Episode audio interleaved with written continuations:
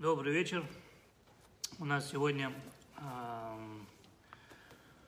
праздник Ханука и э, урок недельной главы, который э, называется Микец, недельная глава, которая называется Микец. Вот. Сегодня мы начинаем урок немножко попозже, поэтому... Саш, скажи им там, чтобы тише. Поэтому этот, э, так как мы сегодня зажигали ханукальные свечи, вот сзади меня стоят, покушали пончики, усладили, как говорится, свой род. Сейчас будем наслаждаться нашей недельной главой. Этот урок, он будет э, посвящен Шломо Эйтан бен Менахем Максим – и Тилам бен Бат Минахем Максим, чтобы они поскорее выздоровели. Вот. Нашему Мише тоже мы желаем здоровья. Я так понял, он решил чудеса по полной. Как говорится, выписался из больницы, теперь снова в больнице, но уже корона. Так что Миша желает видеть чудеса до конца. Так что Миша желает видеть чудеса до конца. Я думаю, если он был бы при раскрытии Красного моря, он бы сказал Всевышний, подожди еще раз, я не успел сделать селфи.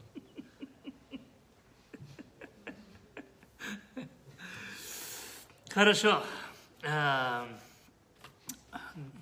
две вещи у нас сегодня. Это и Ханука, и недельная глава Микец. И недельная глава Микец. Вот. Говорят наши мудрецы, любая вещь, даже если они э, просто попадают в друг друга, даже если они близки друг к другу, любая точка, любая запятая, любая вещь, они неимоверно взаимосвязаны. Не зря недельная глава Микец попадает в Хануку. Не зря. Знаешь, эта недельная глава напрямую связана с Ханукой. Как это связано с Ханукой, мы должны будем об этом сегодня разобрать. Попробуем связать две вещи, казалось бы, на первый взгляд, вообще не связанные между собой, хотя на самом деле они имеют прямую связь. Прежде чем мы э, начнем с недельной главы, начнем немножко э, о Хануке. Начнем немножко на Хануке. Если вы знаете, у евреев есть очень много праздников и объяснение любого праздника. Да? Вот дайте конкретное объяснение любого праздника. Любой еврейский праздник можно объяснить в одном предложении. Нас хотели убить, Бог нас спас, давайте сядем и покушаем.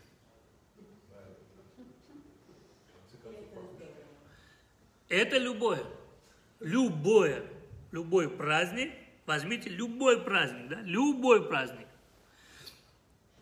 Нас хотели убить, Бог нас спас, давайте покушаем. Все, это любой праздник. Если и выпьем обязательно, без этого никуда. Тот же самый Песах, тот же самый Суккот. Если мы вообще посмотрим, да, ни один еврейский праздник не обходится без застолья. Ни один. Тот же самый, в Шаво тоже застолье есть. Тот же самый Роша Шана. Сидим, кушаем. Роша Шана кушаем. Обязательно нужно кушать симоним. Эм, даже Йом-Кипур. Как только выйдет Йом-Кипур, обязательно большая заповедь – сесть и покушать. Обязательно надо, и до Йом-Кипура, после Йом-Кипура нужно покушать. В Пурим нужно покушать, еще хорошо выпить. Не просто хорошо выпить, а чтобы ты уже не знал, кто такой Аман, кто такой Мурдыхай. Да? Вот.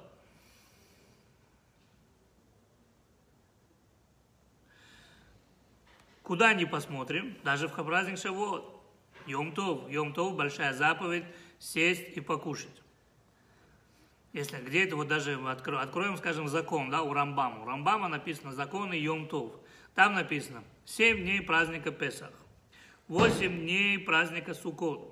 Царь, царь, обязан человек быть в них радостным и обязать. А что такое радость в праздник? Э, детям раздаются э, разные сладости, женщинам покупаются красивые вещи и э, красивые украшения, а для мужчин хорошее вино и хорошее мясо. Радость праздник. Это в любой праздник. Любой праздник. Женщинам украшения в любой праздник? Да. О, ты Я радуюсь очень. Вот. Если мы откроем в Бет Йосеф, да, в Бет Йосеф это, это человек, это комментарий на Шухана Рух, э, комментарий на Тур Бет Йосеф. Э, Рабейна Йосеф Каро, который написал Шухана Рух, он, да, он пишет, Моцей Йома Кипурим, יוצאת בת קול ואומרת לך אכול בשמחה לחמך ושתה בלבב טוב ייניך כי כבר רצה אלוקים את מעשיך. иди, как только выходит праздник Кипур, пост Кипура, идите смело домой, радуйтесь, Всевышний принял ваш пост, и поэтому кушайте ваш хлеб и пейте ваше вино. То есть везде у нас есть большая, большой праздник, обязательно большая радость, обязательно нужно покушать и выпить. Два праздника у нас есть постановленные мудрецами. Это Пурим и Ханука. Пурим большая заповедь даже напиться, не только выпить. Напиться. И обязательно покушать. Единственный праздник, в котором вообще нету покушать, это Ханука. Это нет, нет никакой заповеди кушать ни пончики, ни латкис. Нет никакой заповеди, давай сядем и покушаем. Нету. Если мы посмотрим на все праздники, да, на все еврейские праздники, то э, все еврейские праздники, которые мы празднуем, тот же самый, скажем, Песах, Пурим, да, то там мы видим, что все, э, спасли наше тело. Спасли наше тело, да, вот фараон хотел уничтожить, Всевышний спас, Песах. Тот же самый Сукот туда же относится. Аман с Ахашверошем хотели нас уничтожить, надо еще выпить и хорошенько закусить. То есть, фу, перевести дух. Обязательно много выпить надо, потому что там всех евреев хотели уничтожить, да? Вот. И везде мы даем определенное ударение на то, что хотели уничтожить нас физически. Физически нас хотели уничтожить. В Хануку почему-то ударения на физическое уничтожение нету. В Хануку нет ни заповеди трапезы, нет ни заповеди вообще лейпей. Единственное в Ханук это надо зажечь свечи. Все, ударение на свечи. Вот сзади меня свечи горят. Ударение на них. Все. Это Ханука. Вопрос, почему? Почему? Там же нас тоже хотели физически уничтожить. Тем более война была. Война была. Но мудрецы выделяют праздник Ханука как зажигание свечей. как зажигание свечей. Дальше, если мы посмотрим, обо всех э, праздниках есть законы. Все праздники, они описаны в Мишна, в Мишнайот. Про Хануку вообще Отдельной Мишны даже нету. Она раскидана один закон там, один закон тут. Не упоминается в Мишне. Единственное, вот в законах Шаббата там рассказывают немножко про законы, про законы э, Хануки. Вот, например, если мы откроем э, Талмуд Шаббат, там написано, что такое Ханука. Шамруха Хамим, Бекав Хей Бекислев, Шмуна Емей Ханука, Шелом Аспидим, Вломитаним Бахем то есть Ханука у нас попадает 25 кислева, 8 дней она длится. Э, это дни радости, поэтому в эти дни не, не держат пост и не держат траур по умершему. Все. И там дальше объясняется, почему мы, мы справляем חנוכו, שנכנסו יוונים להיכל, טימאו את כל השמנים שבהיכל ושגברה מלכות בית חשמונאי ונצחם, בדקו ולא מצאו אלא פח אחד של שמן שהיה מונח בחותמו של כהן גדול, ולא היה אלא רק להדליק אחד. נעשה בו נס והדליקו שמונה ימים, לשנה אחרת קבום לימים טובים בעלי להודעה. То есть они зашли в храм, хотели зажечь семисвечник, не было там масла, нашли один чистый кувшинчик масла, зажгли этот кувшин, хотя его хватало на один день, произошло чудо, оно горело 8 дней. Все, постановили праздник Ханука, читать Халель и зажигать свечи. А где? А где? Нету. То есть ударение делается на свечи. Я понимаю, вот мы вышли из Египта, да, там бы сделали ударение на мацу. Ешь мацу, чтобы ты понял, да, в дороге надо есть, как евреи выходили, чтобы ты почувствовал на себе выход из Египта. Ну, мы сидим дома, красиво одежды, новые, справляем. Да? А в Хануку вот ударение почему-то делается, а, почему-то делается на духовное, но не на физическое. Духовное, но не на физическое. Чтобы понять, почему здесь делается ударение на духовное и на физическое, нужно немножко посмотреть э, в истории, да?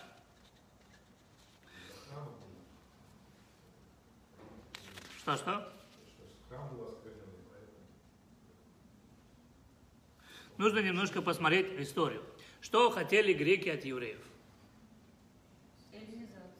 Что хотели греки, э, греки от евреев? Да? Греки от евреев, в принципе, никогда не хотели евреев уничтожать. Греки не хотели уничтожать евреев физически. Единственное, что мешало и грекам, да? единственное, что мешало грекам, они хотели так, так как империя Александра Македонского распалась на три части, и селевкиды, которые правили в земле Израиля, а Израиль, он был на границе, Израиль, он был границей, поэтому они решили сделать э, один народ, один язык, одну веру. Всегда, когда есть один народ, один язык, одна вера, этот народ сплоченный. Единственный, кто мешал им, кто? Евреи. Поэтому греки не хотели уничтожать евреев физически. Они наоборот, очень евреев уважали. Они очень евреев уважали. Кто перевел нашу Тору на греческий язык? 70 мудрецов. Да, как это называется перевод? Септуагинт. Септуагинта. Кто перевел? Евреи. Евреи, правильно. А на каком языке этот написано? Греческий, то есть греки. Они, наоборот, интересовались культурой евреев. Они любили философию. Не? Если же мы посмотрим на других наших врагов, фараон вообще убивал только мужчин. Аман вообще хотел убить всех. Вавилонцы, римляне, они убивали всех подряд. Они убивали всех подряд. Греки не убивали евреев. Греки, наоборот, хотя строили, отстроили Иерусалим, построили бани, отстроили стадионы. Они только хотели, чтобы евреи были культурные, то есть э, пользовались греческой культурой, так же, как они все.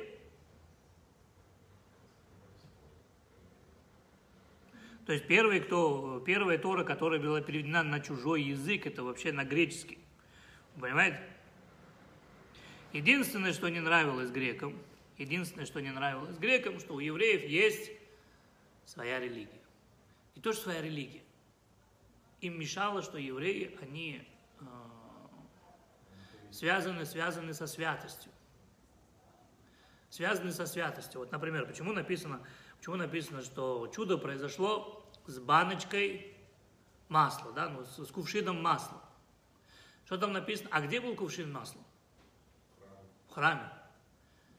Это ничего не говорит. Они зашли в храм и не нашли чистого масла где? В храме. И написано в кладовке, где обычно масло хранят.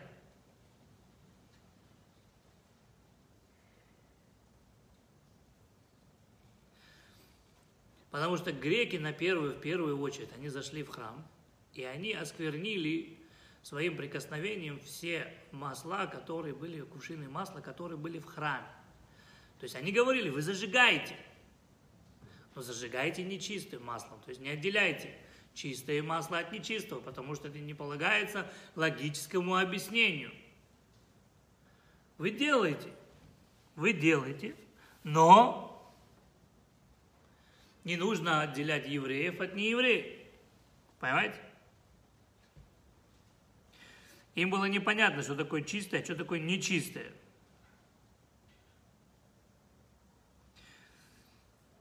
Поэтому они говорили, масло, оно всегда масло. Да, оно всегда масло. И что такое, даже если один нееврей дотронулся до него, и оно уже стало нечистым. А еврей, когда трогает, оно становится чистым. Что это такое? Что это дает? То есть по природе масло, оно, оно то же самое масло. И поэтому, когда они пришли, то евреи, очень многие евреи их поддержали. Это было просвещенный эллинизм, не? Евреи поддержали культуру, даже поставили первосвященника. Первосвященника своего они поставили в храме, который э, приносил вот это вот нечистое масло, зажигал. То есть, что? Не, еврей. Еврей, еврей был. Еврей просвещенный. Просвещенный еврей, его поставили первосвященником.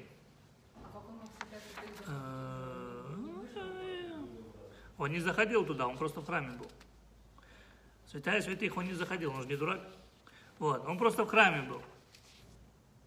Поэтому э, греки, единственное, что их не устраивало, это то, что у евреев есть свои, свои законы. Поэтому они запретили три вещи. Они запретили три вещи. Первое, они запретили шаббат. Второе, бритмила. И третье, что? Не да. Не да. Что? Женская, э, семейная, семейную чистоту. Так что, учить Тору или семейную чистоту? Семейную чистоту. Кто прав? Семейную чистоту. Каждый из вас может доказать свою. Потому что они не понимали разницу между чистым и нечистым, поэтому они не понимали, зачем женщина должна отделять. Каждый из вас может доказать свое право. Саша, давай с тебя. Ты говоришь, за- запрещили изучать Тору. Докажи. Сын научил. Кстати, этого, этого первосвященника звали Манолос. Этого, э, да, даже греческое имя у него было, его поставили Манолос. И они везде всегда пытались доказывать, что вот еще больше евреев, они переходят в греческую культуру. Они специально брали, приносили свинью, чтобы какой-нибудь коэн зарезал ее на глазах всего народа. Еще видели, вот видите, он даже, даже этот человек стал на нашу сторону. Мол, вас мало совершенно осталось, больше и больше людей переходят в греческую культуру. Вот. Но вторые, насчет вторые прокомментируют так, что вторые, как бы вся сила, вся, са- самый свет, да, и э, это, естественно, они пытались запретить, потому что если есть Тара, то значит будут правила, значит будет э, слово Бога, и э, куда евреи от этого уйдет. Ну, тоже правильно. Это как бы самый источник. Ну. Саша услышал от своего сына. Сын учится в еврейской школе. А вы как докажете? Потому что, потому что греки не понимали разницу между чистым и чи- нечистым, как вы сейчас сказали. Нет, там про женщин не было сказано. Изучение Семейная Торы. чистота. Изучение Торы. Изучение Торы.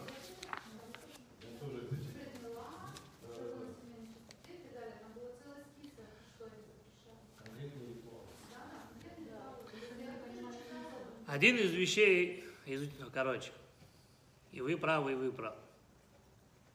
И это было, и то было. Теперь, одно из вещей, э, кто это так поздно пришел? Аж на целый час.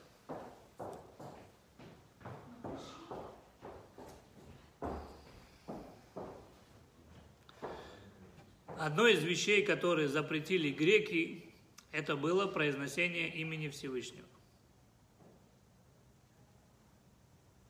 Это было запрещено, запрещено произносить имя Всевышнего. Это одно из вещей, которые они запретили. И э, отсюда именно вот о запрете произношения имени Всевышнего мы медленно, но верно еще зайдем э, в нашу недельную главу.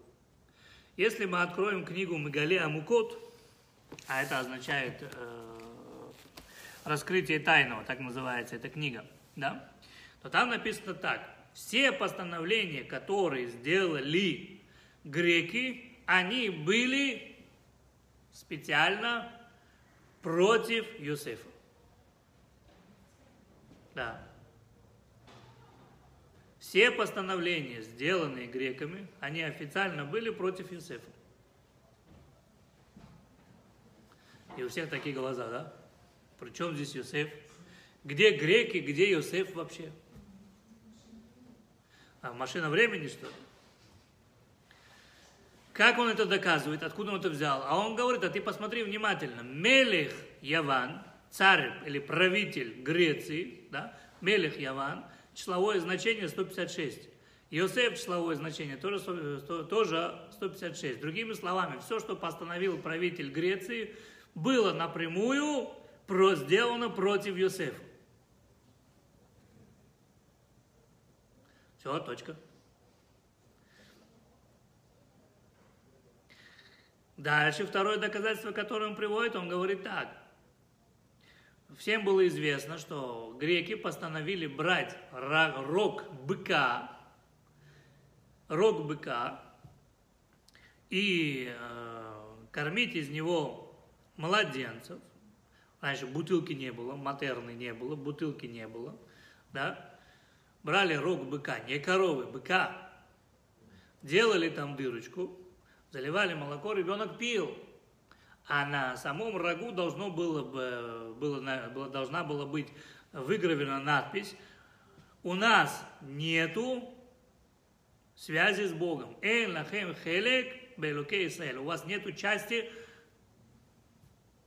ваша, у вас нету вашей части с Богом. То есть у вас нет связи с вашим Богом. Или, друг, или очень просто, Бога нет. Все. Говорит книга Мегале Амукова, посмотри внимательно. Почему рога быка? Почему рога быка? А почему не уши осла, скажем? Нет, э, корова там телес. А здесь бык. Потому что как э, Яаков благословляет своего сына Иосифа, следующая недельная глава, Бехор Шоро Хадарло. Мой первенец бык, Иосиф. Иосиф – олицетворение быка. И здесь они берут рог быка. И здесь они берут рог быка. Поэтому, почему они взяли рог быка? Потому что Иосиф на, на, на, на его, э, его символ – это бык. Откуда мы знаем, в Торе написано «Бухор шоро гадарло», то есть первенец быка, э, как сказал Яаков. Теперь надо нам понять, а что они от Юсефа вообще хотят? Где Юсеф был, где, где греки были? Один другому как касается? Отвечают наши мудрецы интересные вещи. Все наши праздники написаны в Торе. Хорошо, любой праздник можно найти в Торе. А где написано Ханука? Постановили мудрецы. Где написано Пурим? Это постановили мудрецы. Отвечают наши мудрецы, а ты внимательно Тору почитай. Прошлая недельная глава. Намек на два праздника Ханука и Пурим находится в снах Юсефа. Находится в снах Юсефа. Как? Первые два сна, если вы помните прошлую, прошлую недельную главу, урок прошлой недельной главы, то там первые два, два сна написано, чем они заканчиваются? Первые два сна заканчиваются тем, что братья ненавидят Иосифа. Правильно? Первое написано «Выясни уото», Иосифа от снова И стали ненавидеть, и еще больше его стали ненавидеть. Так вот эти вот первые два сна, это намек на Пурим. Потому что в Пурим было два человека, которых евреев ненавидели. Это Аман и это Ахашвирош. Еще под вопросом, кто больше евреев ненавидел, Ахашвирош или Аман. Оба евреев ненавидели. Два раза ненависть. Хаман, Ахашвирош. А, а третий сон, третий сон, там написано кин, а, зависть. Кина – это зависть. Третий сон э, кина – это зависть, да? Это намек на Хануку. Почему? потому что зависть, цифровое значение кина на иврите 156. Йосеф 156. Э, правитель Греции, Мелех Яван, 156. Слово Цион, Иерусалим, да, гора, Цион в Иерусалиме, тоже 156. Пророк Ехискель, тоже 156. Все они между собой связаны. Но это не тема нашего урока. Я так чуть-чуть сверху приоткрыл, дал вам понюхать, хватит. Это кто будет, кого, кто заинтересуется, начнет дальше там копать.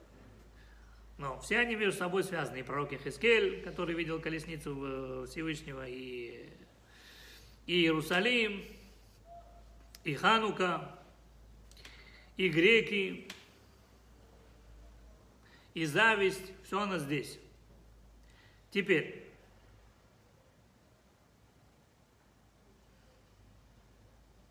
еще одно доказательство, да, еще одно доказательство того, что первые два сна, они олицетворяют Пурим.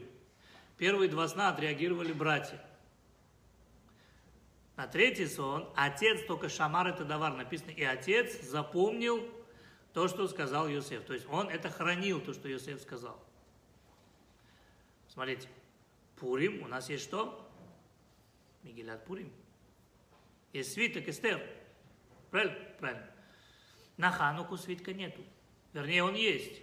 Свиток Антиохуса называется. Но его никто не читает.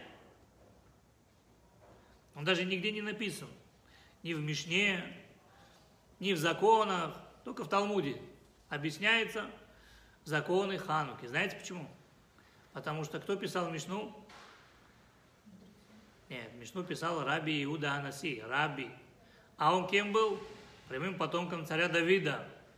А хасманеи, которые выиграли битву у греков и забрали правление в свои руки, они коэны. Они не из колена Иуды, не потомки царя Давида. То есть царство перешло из, от потомков Давида к коэнам. Поэтому, чтобы принизить их, и показать, что они насильно забрали власть, ни одной мишны про Хануку нету. Раби Иуда Наси специально их не вписал туда. Так Хатам Софер говорит, специально, чтобы принизить их. Что они, кто они такие, какие они имеют право. Выиграли войну, вот вам медаль за отвагу. Будьте счастливы, какое вы имеете право брать правление в свои руки. Они коины, должны служить в храме, а не сидеть на троне. Вот.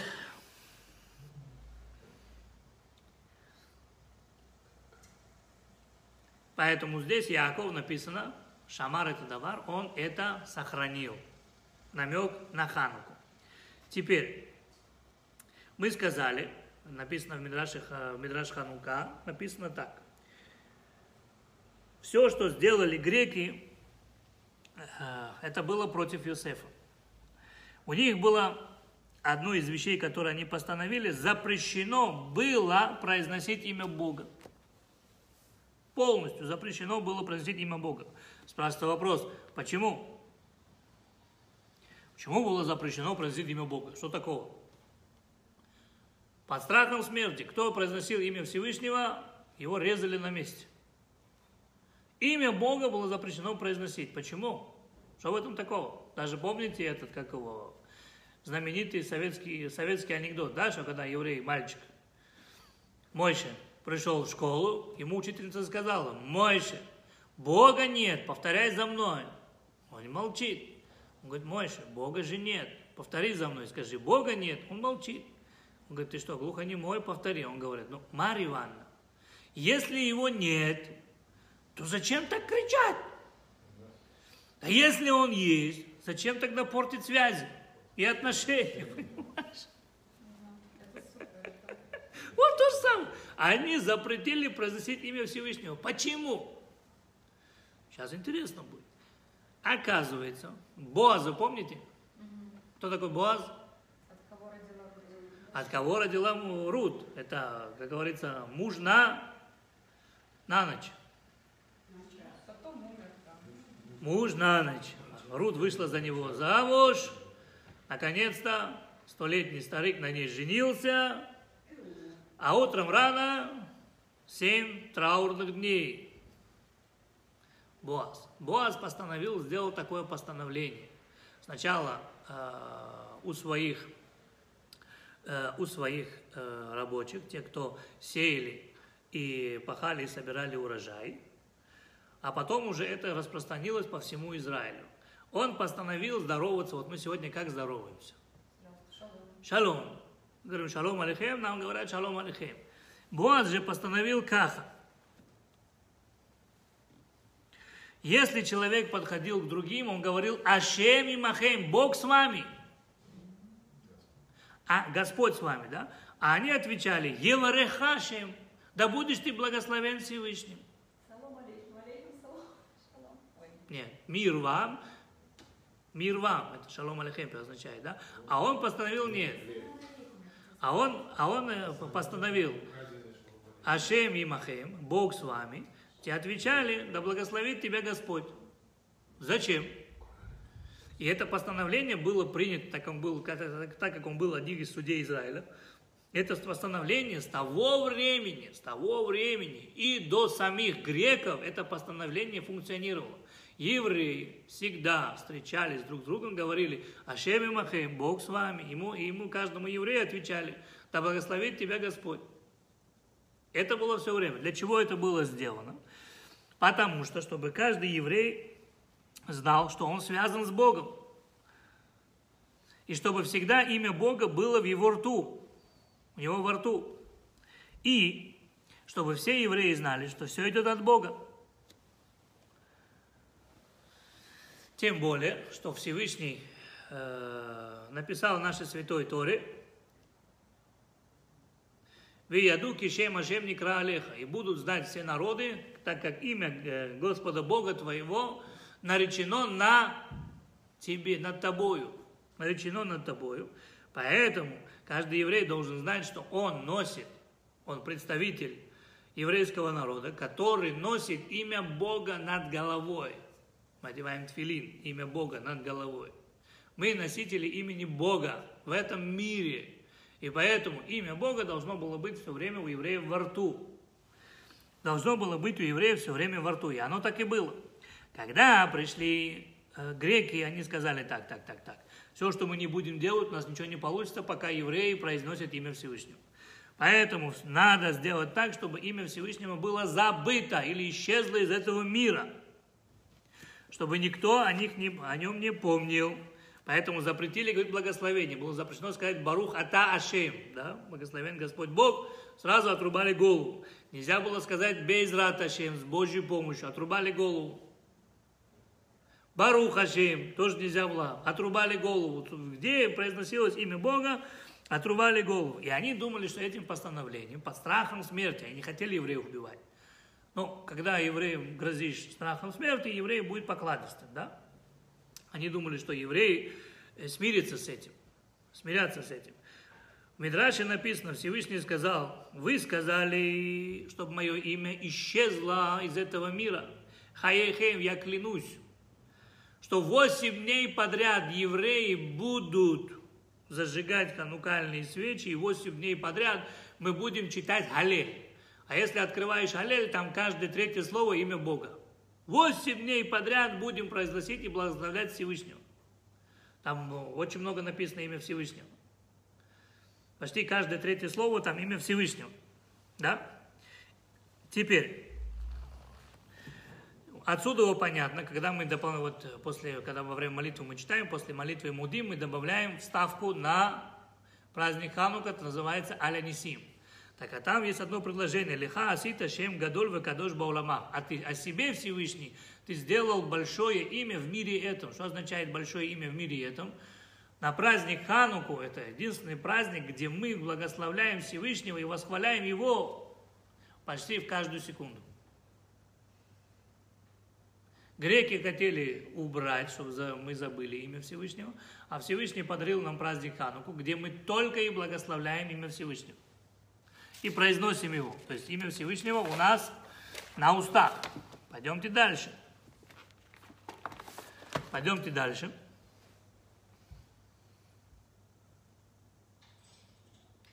Теперь отсюда понятно, почему. Кто поднял восстание? Иуда Маковей, правильно? Мататьяу, его старший сын Иуда. Мататьяу Маковей. Почему Маковей? Они, они, что-то нет. Нет, нет. Они из какого рода? Хашмонаи, Хасмани.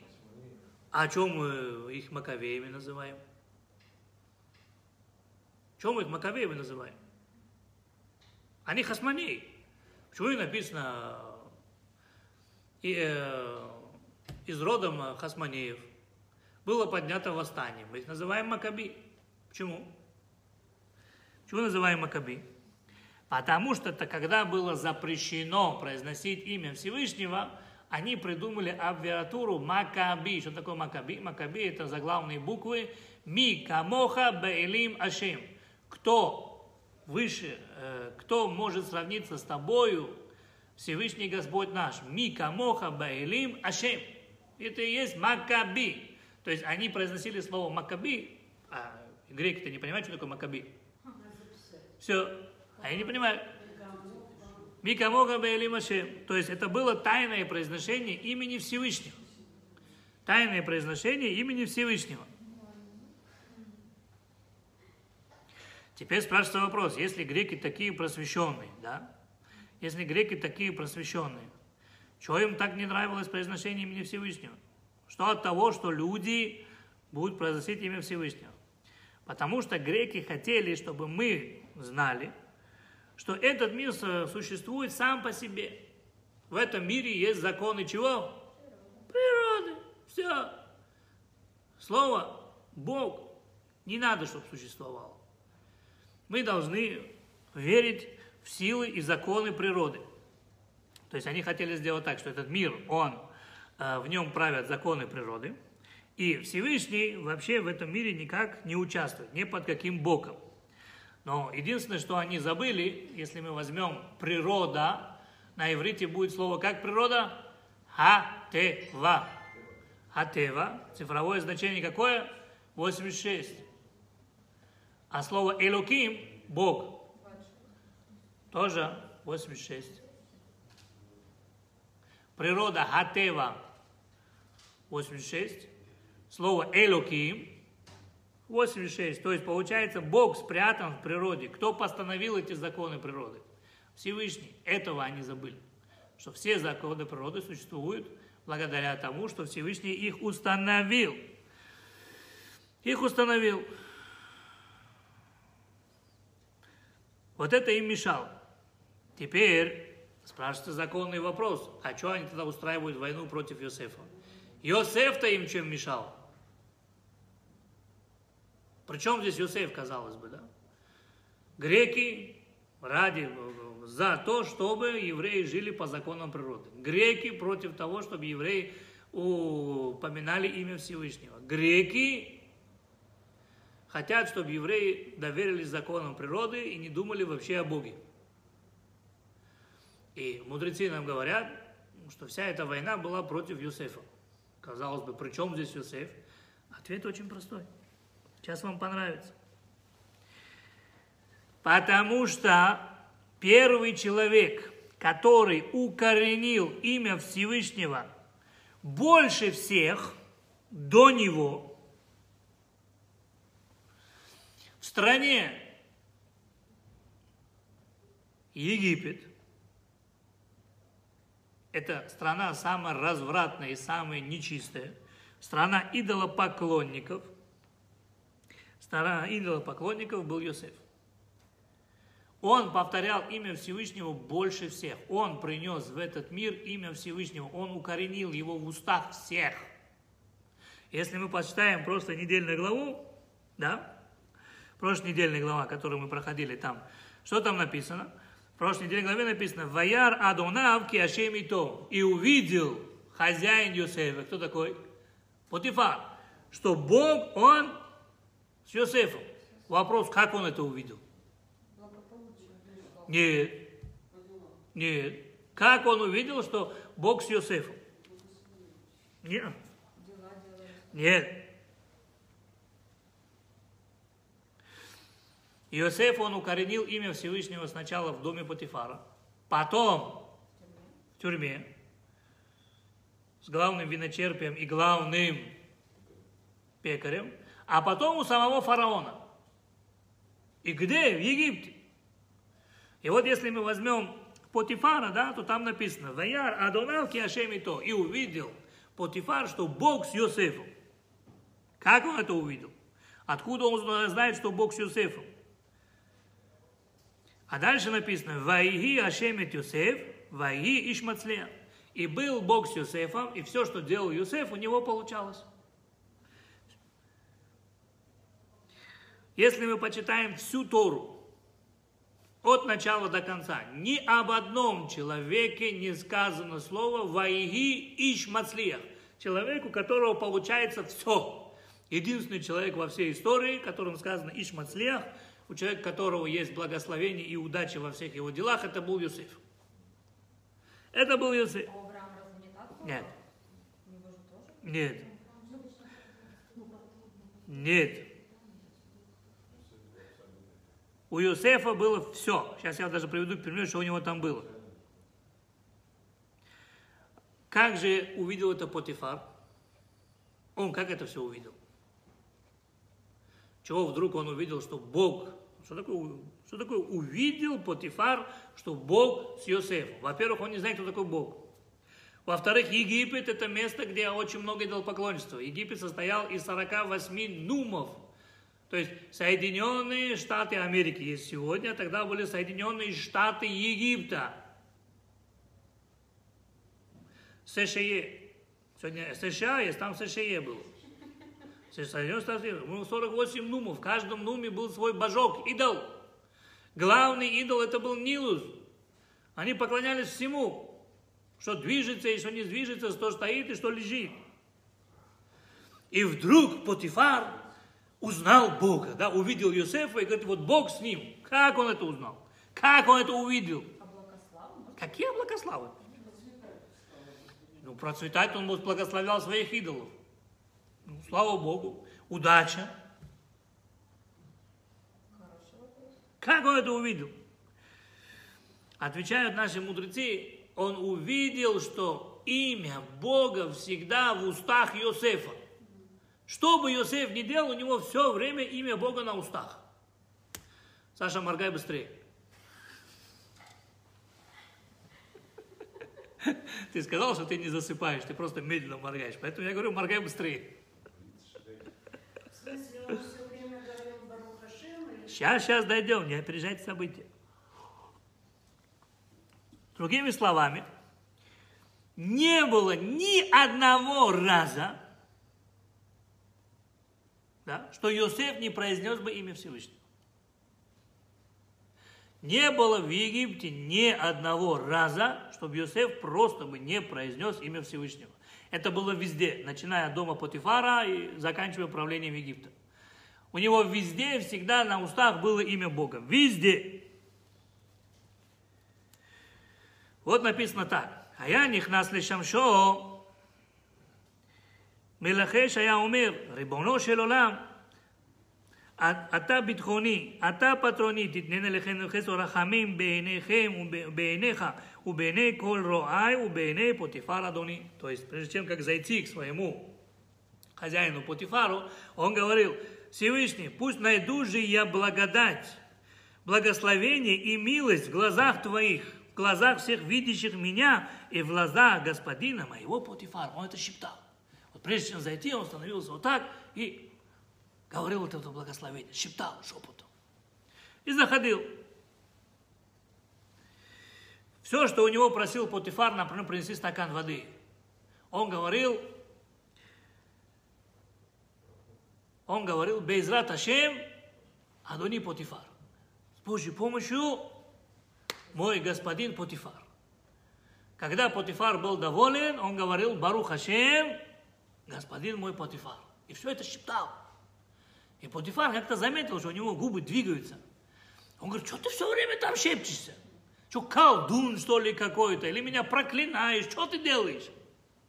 Он не понял. Что за... Что дела такие? Да? Поэтому Потифар спросил его, говорит, а что ты все время там шепчешь? Кшафим ата усейли, ты что меня делаешь, э, как его, колдовством занимаешься, хочешь меня этот? Ответил ему Йосеф, лок шафим или митпалел они лашем, кдей шимца хен бейнеха. Он говорит, это не колдовство, я просто молюсь Всевышнему, Госп- Господу Богу нашему, чтобы Он благословил меня и чтобы я был, э, чтобы я обрел милость в глазах Твоих. Так он отвечал Потифару. Поэтому написано, Ваяр Адонав Киашемито и увидел По- Потифар, что Бог с ним. Как он это увидел? Потифар говорит, принеси мне, пожалуйста, стакан воды. Иосиф принес. А там вино. Нет, принес ему стакан воды. Потифар говорит, знаешь, что? я, говорит, передумал, говорит. Я, говорит, хочу, чтобы это был сейчас чай. Иосиф только дотрагивался. Он все время просил Всевышнего, дотрагивался, говорил, чай. Он говорит, так я хочу горячий. Иосиф дотрагивался, говорит, горячий. Он хотел молоко, это было молоко, он хотел виски, но тогда виски не было. Был- Хотел вино, было вино. То есть до всего, чего дотрагивался Иосиф, это превращалось именно в то, чего он хотел. И он видел, что он произносит имя Всевышнего, и все, что Всевышний делает, Иосиф Мацлия. То есть у Иосифа получается буквально все. Холодное становится горячим, горячее становится холодным. Любой напиток превращается в другой напиток. Все, что тебе надо на данный... Такого не было, да? Принеси мне, так скажем, вот это вот там папку, он просто, нет, не ту, принеси другую. Иосиф два раза не бегал. Не зря говорят, дурная голова ногам работа. У Иосифа была умная голова. Он один раз пошел, то, что нужно было, было у него в руках. Это был Иосиф. Дальше, если мы посмотрим, дальше, если мы посмотрим, в нашей недельной главе, не, это еще в этом, как его, в, в прошлой недельной главе, когда его опускают э, в тюрьму, да, в яму эту подземную, и он увидит, что там сидят два великих человека, да, ну, большие люди. Один главный виночерпий, другой главный пекарь. И они без настроения. Тебе какая разница? Ну вот вы кого-то видите без настроения. Вы что, у него спросите, что ты без настроения, что ли? Кто они такие, кто ты такой? Нет, Йосеф подходит, говорит, в чем дело? Они говорят, сны такие видели, говорит, понимаешь, говорит, вообще э, там птицы на голове сидели, там хлеб клевали, вообще не знаем чего, как. Какие-то страшные сны приснились. Йосеф говорит, «Алло, лейлаким петронот». Все ответы только от Бога. И здесь имя Бога он говорит. Наш недельный глава его зовет фараон. Фараон увидел сон, проснулся, два сна увидел фараон. Первый сон он увидел про, Колосья. про колосья. Нет. Сначала он видел коров, коров, потом колосья.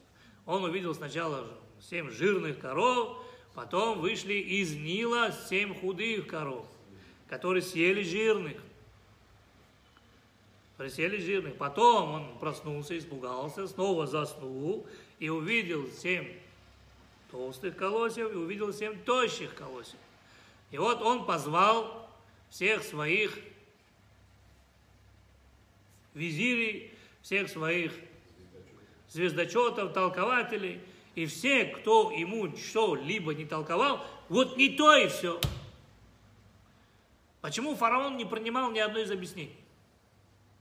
Вот сейчас Саша сон увидит, медленно начнет и вообще остановится, да? Увидит сон, он спросит, что означает, я скажу, все, он будет счастлив. Тем более, что он сна не помнит. А тот человек проснулся, не помнит, что он видел, вернее, он помнит, что он видел, да, но не помнит, что это означает, потому что написано, что фараон увидел и сон, и ему четко и досконально объяснили, что это. Он это видел во сне, он видел и сон, и что это означает, ему все показали. Вот сон помнит, помнит, а что это означает, не помнит. Помните фильм этот «Джентльмены удачи»? Так не бывает, тут помню, а тут не помню, да?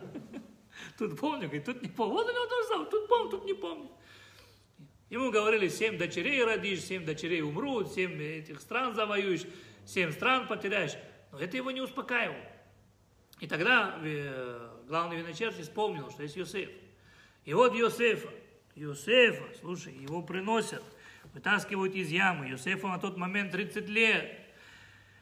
На тот момент 30 лет он приходит к фараону, фараон ему говорит, шамати, тишма халом лифторото. Я говорит, услышал, что ты э, услышишь сон и можешь мне его объяснить, да? Что говорит Йосеф? Бил адай элоким. Не я, Бог тебе даст ответ. Бог тебе даст ответ. Дальше он добавляет, алло лейлоким петроной, петроним, все от Бога, все объяснения только от Бога. И Иосиф ему объясняет, что будет шесть урожайных лет, семь урожайных лет и будет семь голодных лет. Вопрос, а его звездочеты что не могли это объяснить ему, что ли?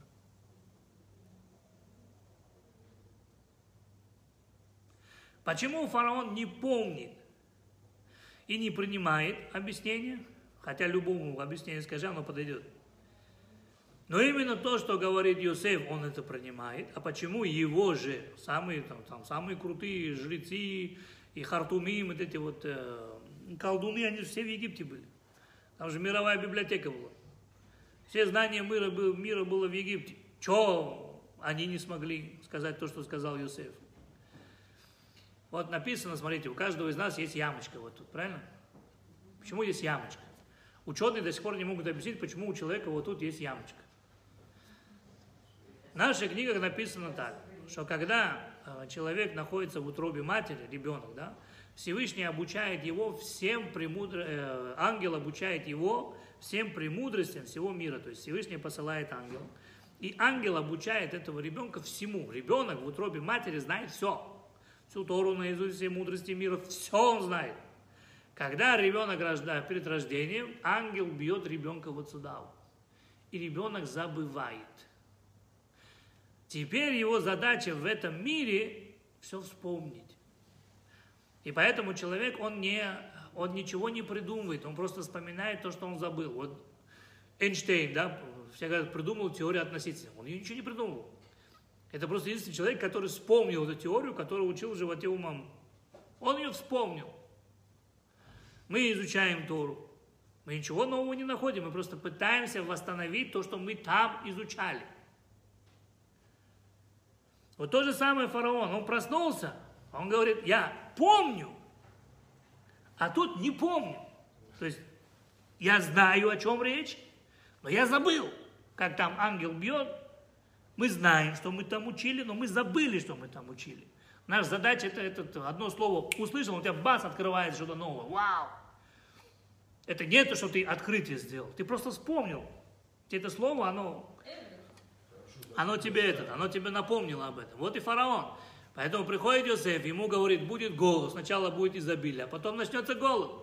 А что тогда Хартумин не могли ему сказать? Нет, проблема у, Хар, у Хартумин была в чем? Если бы было семь жирных коров поели, отошли в сторонку, потом вышли семь тощих и посажали бы жирных, они бы сказали то же самое. Проблема у Хартумим была, что семь еще стоят, едят, а уже другие другие семь пришли, и во время этих семи их сожрали. В этом была проблема. А что это означало? А означало то, что египтяне, они были, это была самая, Египет была на то время житница всего, всего мира. До кого? Никиты Сергеевича Хрущева который построил им Асуанскую плотину. Идиот Петрович, который посадил весь Советский Союз на кукурузу, да? Он пришел и сказал, вы египтяне, говорит, тупой народ. Зачем вы ждете, чтобы Нил разливался? А Нил раз в году разливался, проносил весь этот ил и оплодотворял все эти поля. И Египет всегда всю жизнь был житницей всего Ближнего Востока и кормил весь мир. Это был Египет. Египтяне были богатыми людьми, они не знали, что такое есть вчерашний хлеб. Вопрос, а зачем он нужен вчерашний, если сегодня будет еще лучше? У них всегда было все свежее. Они не знали. Иосиф, он откуда? Из земли Канаанской. Там не было такой урожайности. Они умели хранить. Египтяне не умели сохранять. Они даже не знают, зачем нужно сохранять. И так за такое изобилие от Нила идет. Что хранить нужно, что ли? Они умели хранить. Поэтому они не понимали, в середине семи, дней, семи этих лет вдруг пришли эти. Это означает, что сразу же за, за благополучными годами начнется голод. И поэтому они не смогли это объяснить. А Йосеф объяснил и сказал, что прикол заключается в том, что нужно уметь хранить еду. Запастись нужно во время семьи, потому что семь остальных будет намного тяжелее. Нужно начать хранить еду, а никто из египтян не умеет хранить еду. Поэтому фараон и сказал, где мы такого найдем, как ты? Все, ты правитель. А эти не смогли это сказать. И Египет так был до самого Хрущева, пока он не построил им Асуанскую плотину. Зачем Асуанскую плотину строить?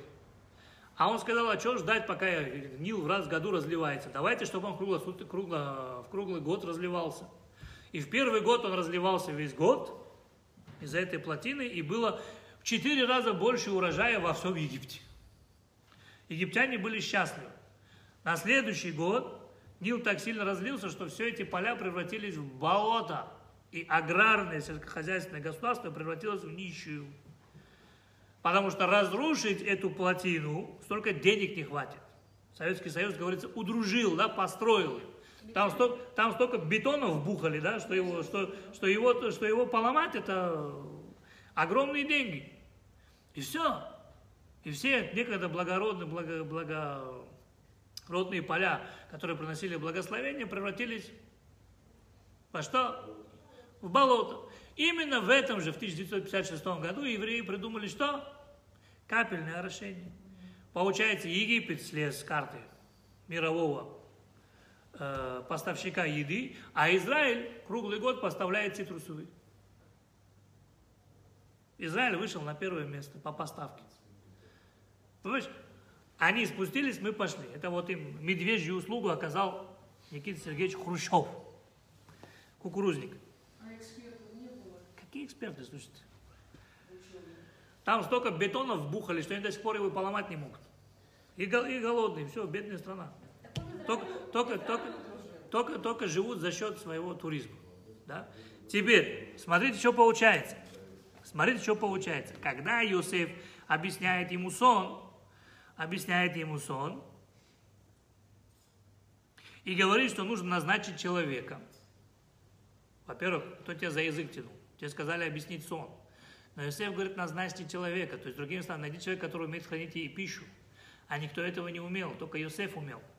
И написано, что Иосиф, он разработал такие разработки, которые до сих пор вызывают восхищение у всех ученых мира. Он придумал, что зерно нужно хранить именно в том месте, в той земле, в которой оно выросло. Например, если зерно было выращено в засушливом э, месте, то вот именно земля этого места очень хорошо сохранит зерно.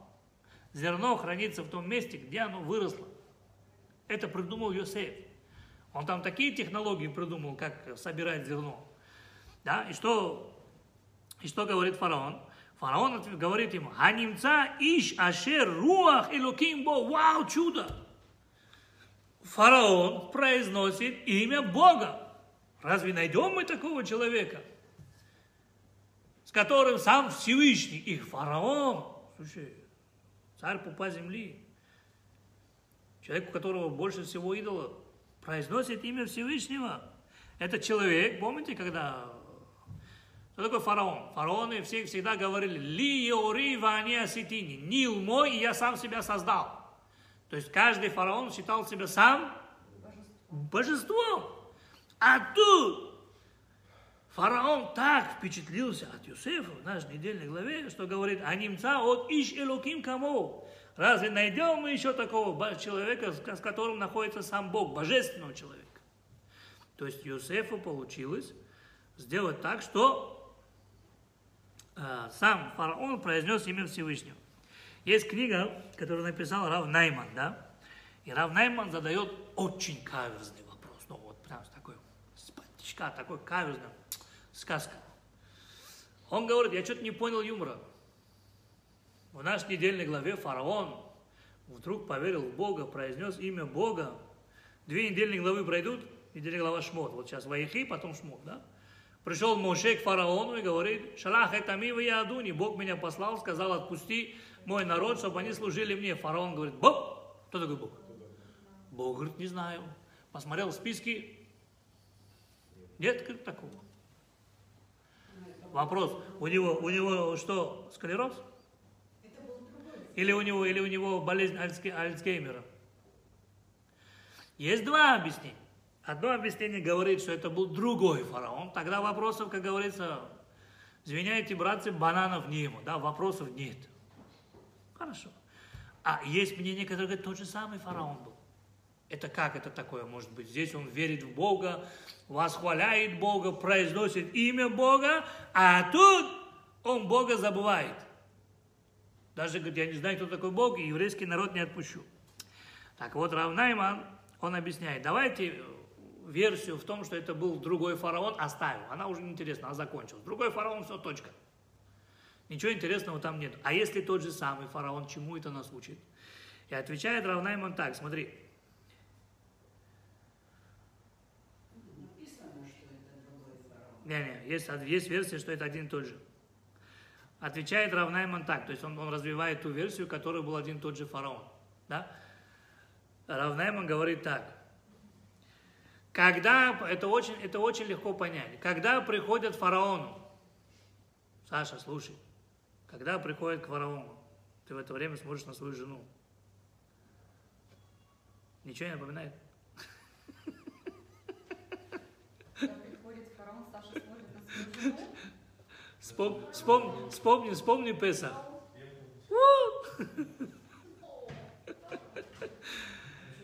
Итак, этот, я, я как-то позвонил Саше, он такой еле-еле дышит. Я говорю, Саша, чем ты занимаешься перед Песахом? Он говорит, на меня, говорит, фараон тут поработил.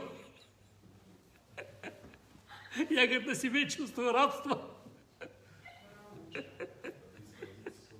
Ну, это он любовно сказал. Так вот, говорит Равнайман, ответ шикарный, послушайте, вам сейчас понравится. Ответ шикарный, послушайте, вам сейчас понравится. Равнайман говорит так, когда приходят фараону и говорят, что ты будешь править всем миром, потому что единственное место, где будет еда, это будет Египет. И товары и запасы еды будут только у тебя. И все золото мира будет собрано у тебя, то тогда фараон говорит, да благословен Всевышний. То есть, когда идет прибыль, можно имя Бога назвать, даже поклониться. Дай Бог. Да, когда выгода есть. А когда надо евреев отпускать, там минус. Он говорит, кто такой Бог? Бог? Не знаю. Понятно? А что вы так улыбаетесь? Вы думаете, мы евреи лучше? Вы думаете, мы лучше фараон? Мы с вами лучше фараон? Что хуже? Еще хуже, сейчас докажу. Мы евреи хуже, чем фараон.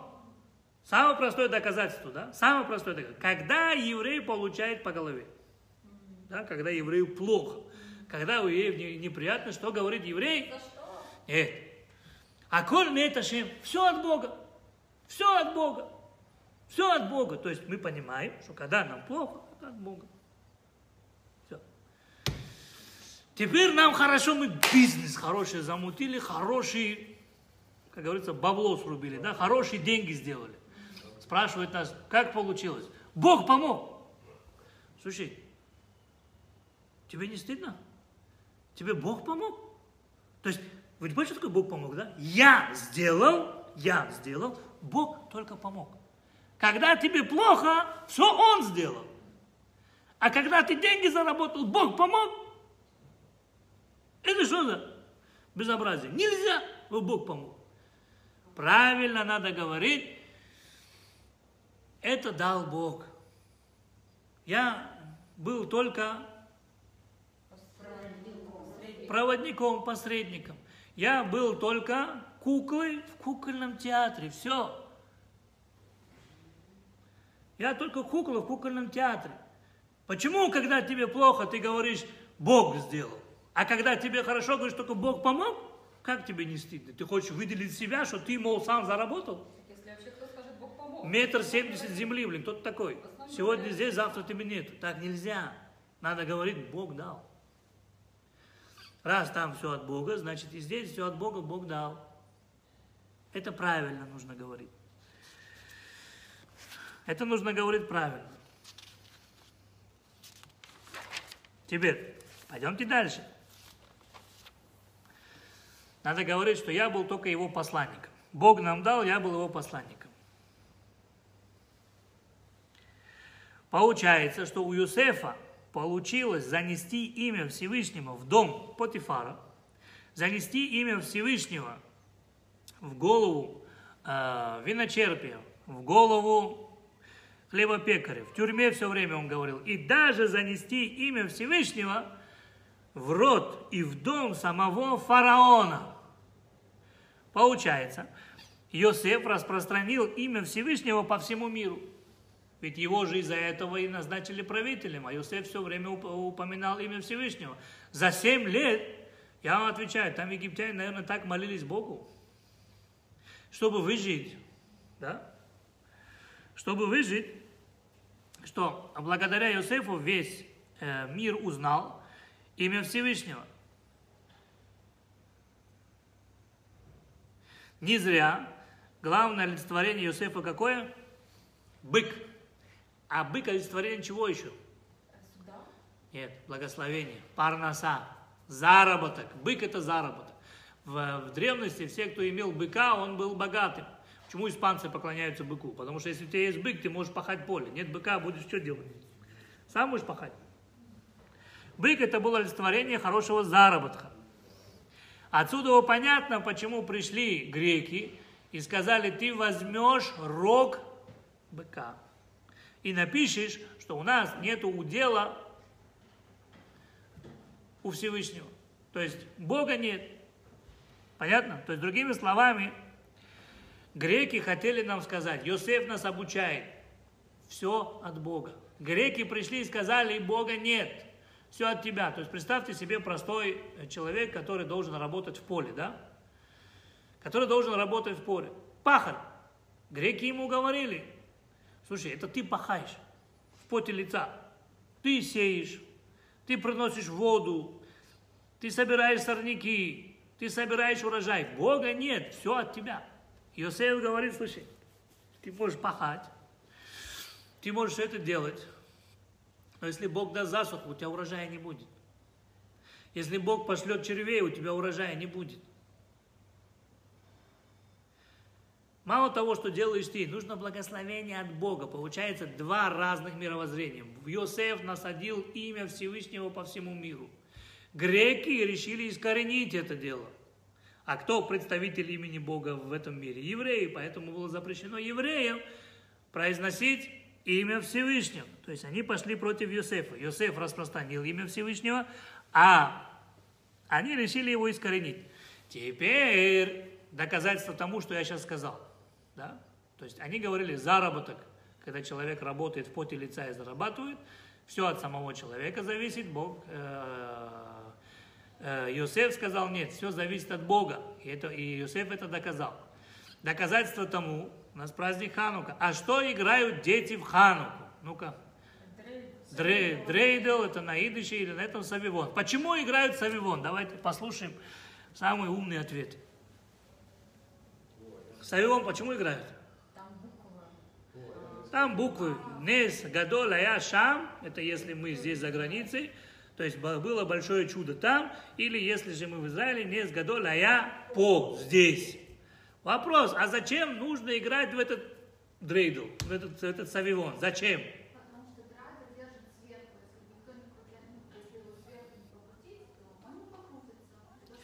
Это так думает только еврейская жена. Если мужа не покрутить, он сам крутиться не будет. Саш сразу проснулся. Так, с этого момента поподробнее, пожалуйста. Кто там чего мне мозги крутит? Сейчас домой придет скажет, я знал, что ты мозгокрутством занимаешься. Да? Ну, ну, объясните мне, почему играют в Савивон? Там аббревиатура что-то. Ну и что аббревиатура? Почему играют в Савивон? Чему хотят этому научить детей? Еврейских детей чему учат? Как? Ну вот я говорю, что сверху кто-то должен знать и все, оно уже падает. Ну, если хорошо покрутить, То, Нет. что, то, что деньги, которые вы, или подарки, что он выигрывает, что они, э, что это не он просто зарабатывает, а ему это или да, Вы сами в Савивон играли? И что, так до сих пор не поняли? В этой игрушке Савивон находится тайна всего бизнеса. Тайна всего заработка. Кто понимает, что такое игрушка Савивон, он миллионер. Он знает, как вот так сделать деньги. Вот. Все, любая сумма. Кто понимает Савивон? Кто не понимает, просто крутит. Кто-то мозгокрутством занимается, кто-то мужем крутит, кто-то еще кем-то крутит. Ну, неважно. Савивон, ну, простая игрушка Савивон, ну. Савивон и бизнес, вот. Поймешь Савивон, в бизнесе будешь миллиардером. Откройте тайну. Что, никто не? Угу. Ладно. Смотрите. В Савивоне есть четыре, четыре буквы, правильно? Там Нун, Гимель, Хей, Шин или Нун, Гимель, Хей, Пей. Нес Гадоля я Шам или Нес Гадоля я По. Теперь скажите мне, пожалуйста, вы можете постановить, что какая буква сейчас упадет? Выпадет? Нет. Вы знаете, какая буква выпадет? Нет. Что можно сделать с авивоном? Только крутить. Быстрее крутить, сильно крутить, чтобы там упал. Или вот, тык, слабо он так, раз, два и упал. Так или иначе, невозможно предсказать заранее, какая буква упадет или выпадет. Правильно? Правильно. Хорошо. Что хотят нам этим сказать? Что ты сильно крути, что ты слабо крути, так или иначе выпадет, выпадет буква. Другими словами, детей с малых лет обучают. Заработок постанавливает Всевышний в Рош Ашана. А сколько ты будешь крутиться, зависит от тебя.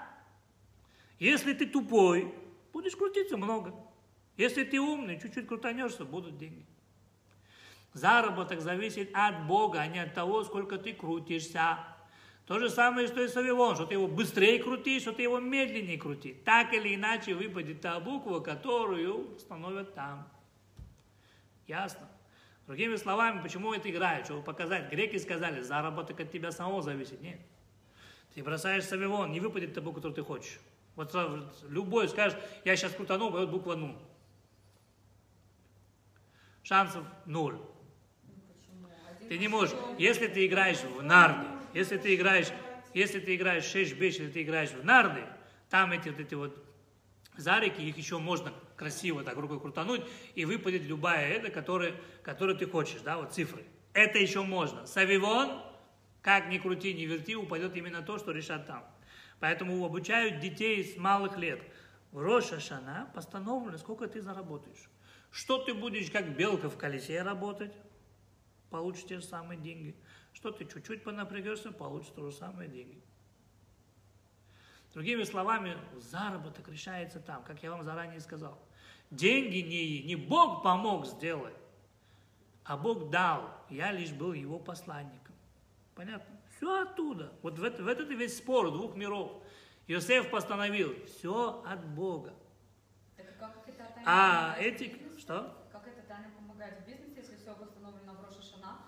То есть больше Объясняю. не поможет, если там не Я, я это отвечу, то, как, как говорил сам Рокфеллер. Тот, кто целый день работает, не имеет времени зарабатывать деньги. Точка. Короче, меньше работы, больше зарабатывать. Правильно. О, еврейская мысль. Ну, Так если в Роша Шана все постановили, это смысл? Смысл напрягаться, если уже все так постановили? Вот. Что ты час будешь работать, что ты 7 часов будешь, а зарплата будет та же самая. Ну так а в чем, цимус А в том, что сколько надо, столько и просят. Каждому по потребности. Тебе нужно столько-то. Объясни, зачем тебе нужно столько-то. Бог тебе даст. Бог тебе даст. Другими словами, э, Чему нас обучает Йосеф? Йосеф говорит, что же мы, что мы видели, да? Бог был с Йосефом, и Йосеф был Ишмацлиях. То есть, если человек в его устах все время будет имя Всевышнего, у такого человека всегда будет удача во всех его делах. Например, человек говорит, блин, мне нужно работать, я опасен, я побегу, я, я сверхурочный работает, а зарплата та же. Другой человек говорит, есть молитва, я иду ко Всевышнему, я помолюсь. Работать не мог, в лес не убежит. Ну, образно говоря? Пришел, помолился. Да, он опоздает на час. Неважно, он поработает, все. В конце месяца сверхурочный. Получает деньги. Как это? Этот просит напрямую, а этот надеется на то, сколько он будет работать. Йосеф, у него имя Всевышнего всегда было во рту. Откуда Йосеф это взял, что нужно всегда во рту иметь имя Всевышнего? Всегда говорит с Божьей помощью, слава Богу. Всегда имя Бога должна быть во рту. Почему? Откуда Йосеф это научился? Йосеф это выучил у своего отца. Якова. Когда Яков, помните, пришел, побежал своему дяде Лавану. Что Яков сказал? Ими е Мади. Если будет Всевышний со мною, если будет э, Всевышний со мною, да, уж марани бадерек аша анухи олех, если, то есть, если будет имя Всевышнего со мной, означает в моем рту. Все, что я буду делать, я буду надеяться на Бога. Я всегда буду просить имя Бога. Я его буду всегда просить, всегда восхвалять то, что он мне дает. То тогда, если я буду идти в дороге, он будет меня спасать и защищать. Вы натали лехим лейхол, у меня всегда будет что поесть. Убегает ли Боже, у меня будет хороший заработок, я буду красиво одеваться. Йосеф учит у своего отца Яакова, если человек заносит свой род и всегда употребляет имя Всевышнего, благословляет, восхваляет, и только все от Бога, у такого человека благословение во всех делах. Во всем. Во всем. Самый простой пример можно привести вот, э, два анекдота, которые это объясняют. Первый анекдот, когда Всевышний говорит ангелу, он говорит, слушай, спустись вниз, а ну посмотри, что там студенты чем занимаются во всем мире, да. Ну, ангел спускается, приходит и дает отчет. В Англии, говорит, все студенты сидят, говорит, учатся наизусть. Хорошо. Что, говорит, в России? А, там все гуляют, бухают. Хорошо. А что в Израиле? Израиль кайфует, все на дискотеке. Ладно, говорит, посмотрим, что будет перед сессией. Спускается ангел ночь перед сессией, поднимается наверх, говорит, что там англичане? Спят, говорит, все знают наизусть. Русские последнюю ночь все зубрят.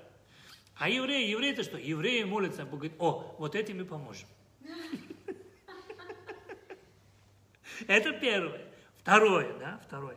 Мы выучили отсюда, Иосиф нам показывает. Праздник Ханука, Иосиф нам показывает. Если будет имя, не зря мы говорим 8 дней Галель. Там только имя Всевышнего, только имя, да, Юд Кей, Вав Кей, написано больше, чем 56 раз в Галель. Это каждый день. А еще другие имена Бога там вообще. Весь Аллель мы восхваляем каждое третье слово имя Бога. Другими словами, человек должен говорить слава Богу, с Божьей помощью. Бог поможет, Бог дал. Все от Бога, понимаешь? Если у тебя слова Бога с тобой, то Бог будет находиться с тобой. Пример тому, самый простой это, да, самый простой пример.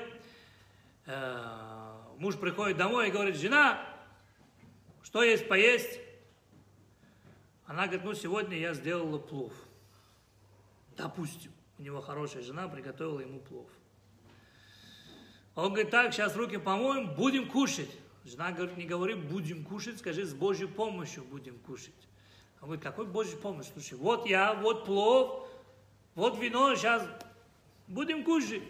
Жена говорит, скажи, с Божьей помощью будем кушать. Он говорит, эй, какой Божий, мы сейчас будем кушать уже. В это время стук в дверь. Во времена Советского Союза пришли КГБ, забрали его по доносу в Сибирь на лет 10. Человек отсидел лет 10, через 10 лет приходит домой, стучит. Жена говорит, кто там? Он говорит, с Божьей помощью твой муж. Другими словами, у человека праздник Ханука и Юсеф олицетворяют Чем больше имя Всевышнего будет у тебя в твоих устах, тем больше благословения в жизни у тебя будет. Чтобы вот э, сразу же показать это на примере. Мы скажем, на сегодняшний день наш урок закончен. С Божьей помощью на следующей неделе будет следующая недельная глава. Хорошего вам вечера. И с праздником Ханука.